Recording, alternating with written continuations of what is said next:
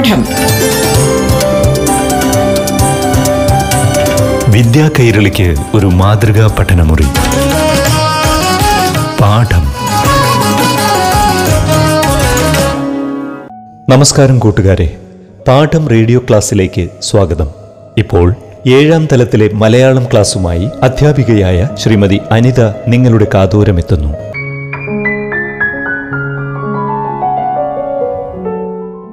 നമസ്കാരം.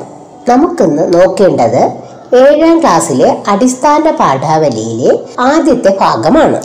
1-ാമത്തെ യൂണിറ്റിന് കൊടുത്തിരിക്കുന്ന പേര് ഒന്ന് ശ്രദ്ധിച്ചേ, എന്താണ്? ജീവൽ സ്പന്ദങ്ങൾ.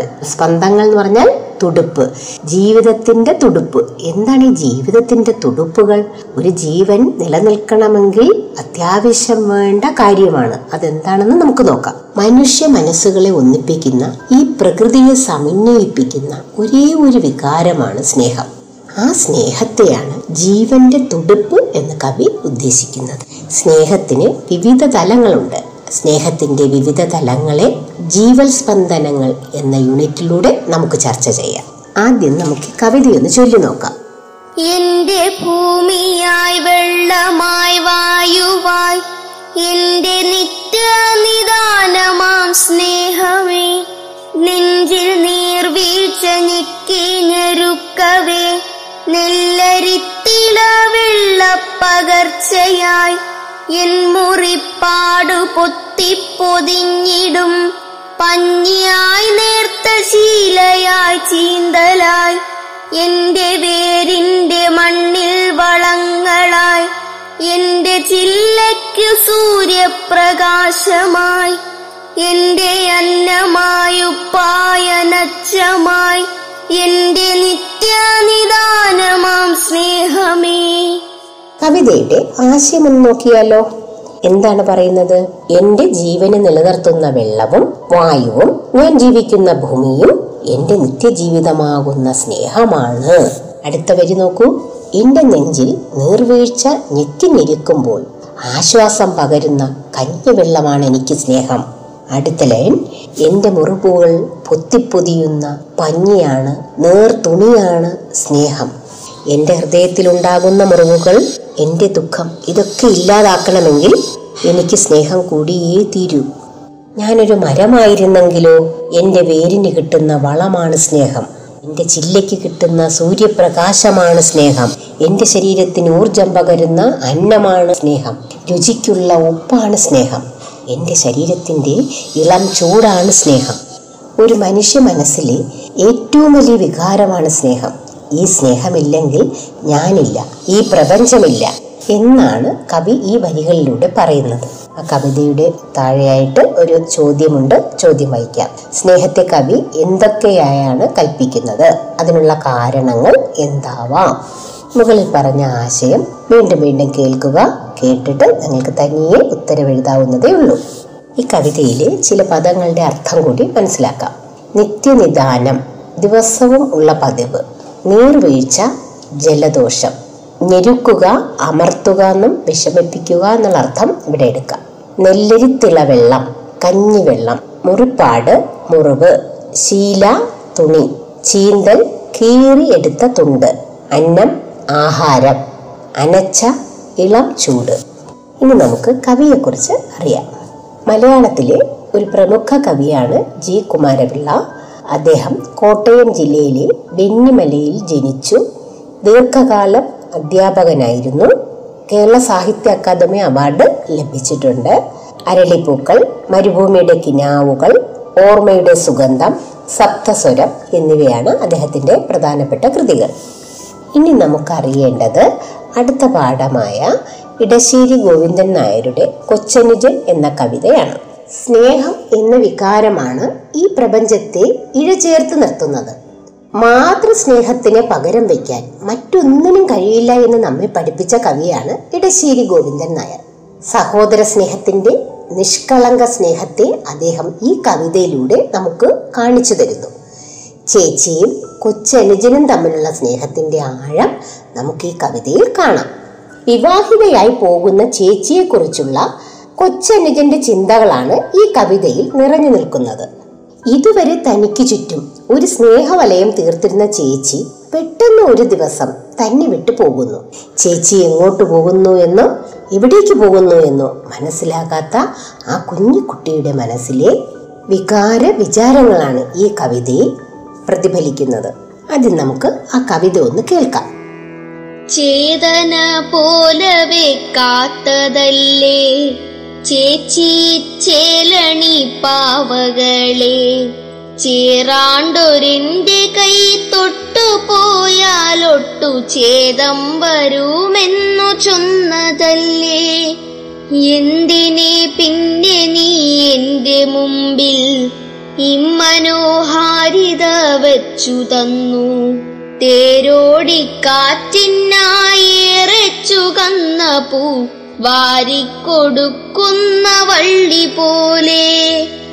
എന്തിനെ ചേച്ചി തൻ പുസ്തകങ്ങൾ എന്നലമാരിയിൽ കൊണ്ടുവച്ചു, നിത്യം പെറുന്ന മയിൽ പീലിക്കണ്ണുകൾ പൊത്തി മറച്ചിട്ടു മാറ്റിടാതെ, നൂലിൽ നീ കോർത്തൊരു നാളിൽ മാത്രം ചേലിൽ ഞാനിട്ട പളുങ്കുമാല. ഊരിത്തരേണ്ട പെൺകുട്ടികൾക്കാണത്രേ സാരിയും മാലയും ചേർച്ചയുള്ളൂ. നീ എന്താണിങ്ങനെ മൂകയാവാൻ, നിൻമിഴി എന്റെ കലങ്ങി നിൽക്കാൻ, ഇങ്ങനെ ഇങ്ങനെയാകിലേ നല്ലുവൻ നിന്നും കലമ്പിയോ നിന്നോടമ്മ. ഇന്നലെ തെക്കേ പുറമ്പളപ്പിൽ കുന്നിക്കുരുവും പെറുക്കി നിൽക്കേ എന്നുള്ളിലിപ്പോഴൊരീശൽ എന്തോ താനാണമ്മ വിളിച്ചതു നിന്നെ മാത്രം. ഉമ്മറത്തിണ്ണയിൽ വന്നിരുന്നു നമ്മളറിയാത്തൊരേറെയാൾക്കാർ, കന്മതിലിന്മേൽ കളം നിറഞ്ഞൊരു നാളമ്പലപ്രാവുകളെന്ന പോലെ നിന്നെ വിളിച്ചു വരുത്തിയമ്മ.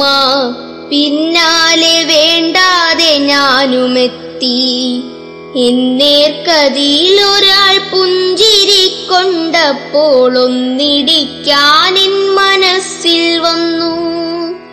ആളൊഴിഞ്ഞന്തി വിളക്കുവച്ചു ബാലപാഠം ഞാനൊരു വിടുമ്പോൾ, ആരുമകായിലെന്തേ വടക്കിനി മൂലയിലിത്രയും നാട്ടുകൂട്ടം. തേങ്ങിയതാരെ ചിരിച്ചതാരെ തേടി ഞാനങ്ങോട്ടു വന്ന നേരം, ഞാനറിയാതുള്ള ഭാഷ മുരളുന്ന തേനീച്ച കൂടാണതെന്നു തോന്നി.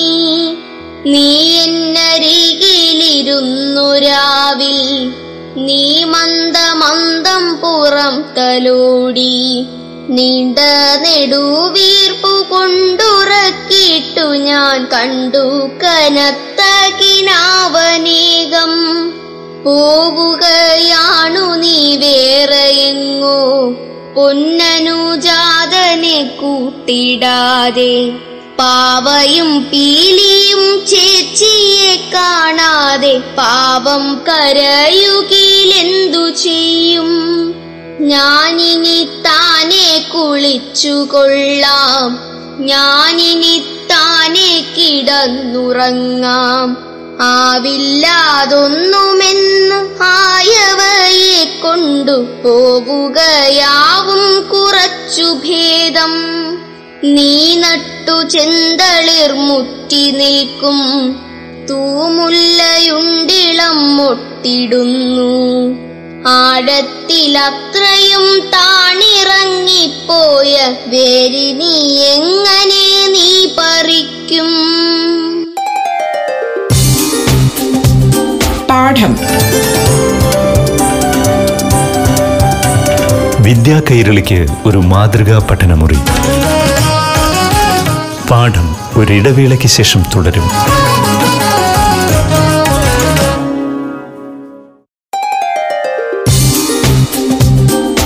പാഠം.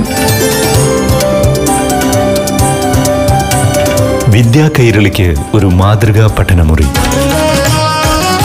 പാഠം തുടരുന്നു. കവിത നന്നായി ആസ്വദിച്ചുവല്ലോ. ഒരു പ്രാവശ്യമല്ല, ഒന്നിൽ കൂടുതൽ പ്രാവശ്യം വായിച്ചു നോക്കൂ. എന്നാലേ ആ കുഞ്ഞു മനസ്സിലെ വികാരങ്ങൾ നമുക്ക് നന്നായി മനസ്സിലാക്കാൻ പറ്റൂ. ഇനി നമുക്ക് കവിതയിലെ ആശയത്തിലേക്ക് കടക്കാം. ചേതന പോലവേ കാത്തതല്ലേ ചേച്ചി ചേലണി പാവകളെ, ചേറാണ്ടൊരെൻ്റെ കൈ തൊട്ടുപോയാൽ ഒട്ടു ചേതം വരുമെന്ന് ചൊന്നതല്ലേ, എന്തിനെ പിന്നെ നീ എൻ്റെ മുമ്പിൽ ഇമ്മനോഹാരിത വച്ചു തന്നു, തേരോടിക്കാറ്റിൻ ഞായേറെ ചുവന്ന പൂ വാരിക്കൊടുക്കുന്ന വള്ളി പോലെ എന്നാണ് പറയുന്നത്. എന്താ പറയുന്നത് നോക്കൂ. ചേച്ചി ഈ പാവകളെ ജീവൻ പോലെ കാത്തതല്ലേ, ചെളിപുരണ്ട എൻ്റെ കൈ അതിലൊന്ന് തൊട്ടുപോയാൽ ചീത്തയാകുമെന്ന് പറഞ്ഞ് എന്നെ വഴക്ക് പറഞ്ഞിട്ടുള്ളതല്ലേ, പിന്നെ എന്തിനാണ് ചേച്ചി ഇത്രയും മനോഹരമായ ചേച്ചി ജീവനെ പോലെ സൂക്ഷിച്ചിരുന്ന ആ പാവ എന്തിനാണ് എൻ്റെ മുന്നിലേക്ക് വച്ചു തന്നത്?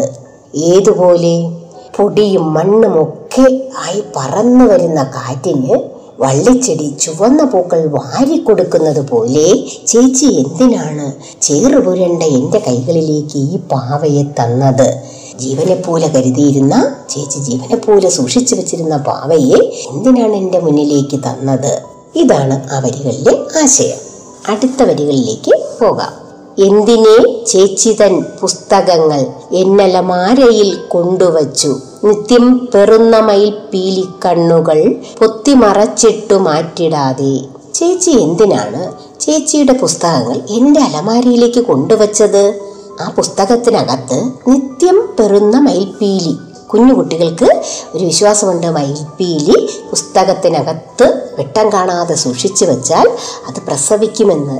അങ്ങനെ സൂക്ഷിച്ചു വച്ച ആ മയിൽപ്പീലി എടുത്തു മാറ്റാതെ ചേച്ചി എന്തിനാണ് ആ പുസ്തകമെല്ലാം എൻ്റെ അലമാരിയിലേക്ക് കൊണ്ടുവച്ചത്? ചേച്ചി ജീവനെ പോലെ സ്നേഹിച്ചിരുന്ന പാവയെ എനിക്ക് തന്നു, പിന്നെയോ ചേച്ചി മയിൽപ്പീലി സൂക്ഷിച്ചു വച്ചിരുന്ന പുസ്തകങ്ങളെല്ലാം എൻ്റെ അലമാരിയിലേക്ക് കൊണ്ടുവച്ചു. ഇതൊക്കെ എന്തിനാണെന്ന് കുഞ്ഞു കുട്ടിക്ക് മനസ്സിലാകുന്നില്ല. അടുത്ത വരികളിലേക്ക് പോകാം. നൂലിൽ നീ കോർത്തൊരു നാളിൽ മാത്രം, ചേലിൽ ഞാനിട്ട പളുങ്കുമാല, ഊരിത്തരേണ്ട പെൺകുട്ടികൾ കാണത്രേ സാരിയും മാലയും ചേർച്ചയുള്ളൂ. എന്താണ് വരികളുടെ അർത്ഥം നോക്കൂ. നൂലിൽ നീ കോർത്തൊരു നാളിൽ മാത്രം, ചേച്ചിക്ക് വേണ്ടി ചേച്ചി കൊരുത്ത പളുങ്കുമാല ഞാൻ വെറുതെ രസത്തിനൊന്ന് ഇട്ടതാണ്, അതെനിക്ക് ഉരുത്തരേണ്ട എന്ന് ചേച്ചി പറഞ്ഞു. ഉരി ഇനി അത് തരേണ്ട എന്ന് പറഞ്ഞു. എന്താ ചേച്ചി അങ്ങനെ പറയാൻ കാരണം? കുഞ്ഞു മനസ്സിൽ വീണ്ടും സംശയങ്ങൾ വരികയാണ്. എന്തേ ചേച്ചി ചേച്ചിക്ക് വേണ്ടി കൊരുത്ത മാല ഞാൻ വെറുതെ ഇട്ട് നോക്കിയതാണ്, അതിന് നീ ഉരുത്തരണ്ട എന്ന് പറഞ്ഞു. പെൺകുട്ടികൾക്കാണ് ഈ സാരിയും മാലയും ഒക്കെ ചേർച്ചയുള്ളത്, അവരാണ് ഇതൊക്കെ അണിയേണ്ടത്, പക്ഷെ ഞാനിത് ഉരുത്തരണ്ട എന്ന് ചേച്ചി പറഞ്ഞു. എൻ്റെ ചേച്ചിക്ക് എന്താണ് സംഭവിച്ചിരിക്കുന്നത്?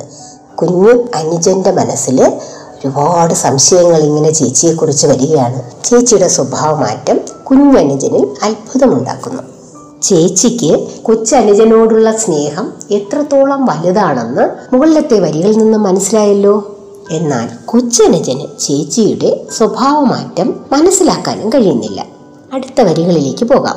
നീ എന്താണിങ്ങനെ മൂകയാവാൻ, നിമ്മിഴി എന്തേ കലങ്ങി നിൽക്കാൻ, ഇങ്ങനെയാകിയാലേ നല്ലുവൻ നിന്നും കലമ്പിയോ നിന്നോടമ്മ. എന്താണ് നീ ഇങ്ങനെ മൂകയാവാൻ? ചേച്ചി ഒന്നും ഇണ്ടാതിരിക്കാനുള്ള കാരണം എന്താണ്? ചേച്ചിയുടെ കണ്ണിണകൾ കലങ്ങിയിരിക്കുന്നു, അതിൻ്റെ കാരണം മനസ്സിലാകുന്നില്ല. അമ്മ ഇങ്ങനെയൊക്കെ ആകണം, എന്നാലേ നല്ല കുട്ടിയാവൂ എന്ന് പറഞ്ഞ് വഴക്ക് പറഞ്ഞു. ഇങ്ങനെ 1000 സംശയങ്ങളാണ് കുഞ്ഞ് അനുജൻ്റെ മനസ്സിൽ ഉയർന്നു വരുന്നത്. അടുത്ത വരികൾ നോക്കൂ. ഇന്നലെ തെക്കേ പുറംവളപ്പിൽ കുന്നിക്കുരുവും പെറുക്കി നിൽക്കേ, എന്നുള്ളിൽ ഇപ്പോഴൊരീശൽ എന്തോതാനാണമ്മ വിളിച്ചതു നിന്നെ മാത്രം. ഇന്നലെ തെക്കേ പുറത്തുള്ള വളപ്പില് കുന്നിക്കുരുവും പറക്കി ഞങ്ങൾ നിന്നപ്പോൾ അമ്മ ചേച്ചിയെ മാത്രം വിളിച്ചു. അപ്പോഴേ കുഞ്ഞുകുട്ടന് ഒരു സംശയം ഉള്ളിലുദിച്ചു. അമ്മ എപ്പോഴും വിളിക്കുമ്പോൾ രണ്ടുപേരെയും ഒരുമിച്ചാണ് വിളിക്കുക, ഇന്നെന്താ ചേച്ചിയെ മാത്രം വിളിക്കാൻ കാരണം? അപ്പോൾ തന്നെ കുഞ്ഞുകുട്ടിയുടെ മനസ്സിലൊരു സംശയമുണ്ടായി. എന്തേ അമ്മ ചേച്ചിയെ മാത്രം വിളിച്ചു? അടുത്ത വരികളിലേക്ക് പോകാം. ഉമ്മറത്തിണ്ണയിൽ വന്നിരുന്നു നമ്മളറിയാത്തൊരേറെയാൾക്കാർ, കന്മതിൻ മേൽക്കളം നിറഞ്ഞോരു നാൾ അമ്പലപ്രാവുകൾ എന്ന പോലെ. വീടിൻ്റെ തുറന്ന വരാന്തയിൽ നമ്മളറിയാത്ത കുറേ പേർ വന്നിരിക്കുന്നു. അറിയാൻ പാടില്ലാത്ത കുറേ പേർ ആ വരാന്തയിൽ ഇങ്ങനെ ഇരിപ്പുണ്ട്. ഏതുപോലെ കല്ലുകൊണ്ട് കെട്ടിയ മതിലിൻ്റെ പുറത്ത് അമ്പലപ്രാവുകൾ കളത്തിലെ നെല്ല് പെറുക്കുവാനായി വന്നിരിക്കുന്നത് പോലെ കുഞ്ഞിന് തോന്നി. എന്താണ്, എന്തോ തട്ടിക്കൊണ്ടു പോകാനായിട്ടാണ് വീട്ടിൽ വന്നിരിക്കുന്നത് എന്ന് കുഞ്ഞിൻ്റെ മനസ്സിൽ തോന്നിയിരിക്കാം. അമ്പലപ്രാവുകൾ വന്നിരിക്കുന്നതിൻ്റെ ലക്ഷ്യം എന്താണ്? അതിന് നെല്ല് കുത്തിപ്പെറുക്കുക എന്നുള്ള ലക്ഷ്യം. അതുപോലെ എന്തോ ലക്ഷ്യമുണ്ട് ഈ വന്ന ആളുകൾക്കെന്ന് കുഞ്ഞിൻ്റെ മനസ്സിൽ തോന്നിയിട്ടുണ്ടാകാം. അടുത്ത വരി, നിന്നെ വിളിച്ചു വരുത്തിയമ്മ, പിന്നാലെ വേണ്ടാതെ ഞാനുമെത്തി. അമ്മ നിന്നെ മാത്രം വിളിച്ചു, പക്ഷേ എന്നെ വിളിച്ചിട്ടില്ല. എങ്കിലും ഞാനും പിന്നാലെ, നിന്റെ പിന്നാലെ ഞാനും അവിടേക്ക് വന്നു. എൻ നേർക്കതിലൊരാൾ പുഞ്ചിരി കൊണ്ടപ്പോൾ ഒന്നിടിക്കാൻ എൻ മനസ്സിൽ വന്നു. കൂട്ടത്തിലിരിക്കുന്നതിൽ ഒരാൾ എൻ്റെ നേരെ നോക്കി പുഞ്ചിരിച്ചു. അത് കണ്ടപ്പോൾ എനിക്ക് സന്തോഷമല്ല തോന്നിയത്, ഉള്ളിൽ ദേഷ്യമാണ് തോന്നിയത്. ചെന്നൊരു ഇടി വെച്ച് കൊടുക്കുവാനാണ് കുഞ്ഞിൻ്റെ മനസ്സിൽ തോന്നിയത്. എന്തൊക്കെയോ വേണ്ടാത്ത ചിന്തകൾ കുഞ്ഞു മനസ്സിലുണ്ടായിരിക്കാം. അതുകൊണ്ടായിരിക്കും തന്നെ നോക്കി പുഞ്ചിരിച്ച ആളിന് ഒരു ഇടി കൊടുക്കാനായി കുഞ്ഞു മനസ്സിൽ തോന്നുവാനുള്ള കാരണം. ബാക്കി ഭാഗം അടുത്ത ക്ലാസ്സിലെടുക്കാം. ഇതുവരെ പഠിച്ച കവിതാഭാഗത്തിലെ ചില പദങ്ങളുടെ അർത്ഥം കൂടി പരിചയപ്പെടാം. ചേതന ജീവൻ, ചേല് ഭംഗി, ചേലണിപ്പാവ ഭംഗിയുള്ള പാവ, ചേരാണ്ട കൈ ചെല്ലി പുരണ്ട കൈ, ചേതം നഷ്ടം നാശം, ചൊന്നത് പറഞ്ഞത്, മൂക സംസാരിക്കാൻ വയ്യാത്ത, മെഴി കണ്ണ്, കലമ്പുക കോപിക്കുക, വളപ്പ് പുരയിട, ഉള്ളിൽ മനസ്സിൽ, ഈശൽ സംശയം. കുഞ്ഞനുജന്റെ മനസ്സിലെ വ്യാകുല ചിന്തകൾക്കുള്ള കാരണമറിയാൻ വീണ്ടും നമുക്ക് ഒരുമിക്കാം അടുത്ത ക്ലാസ്സിൽ. പാഠം വിദ്യാ കൈരളിക്ക് ഒരു മാതൃകാ പഠനമുറി.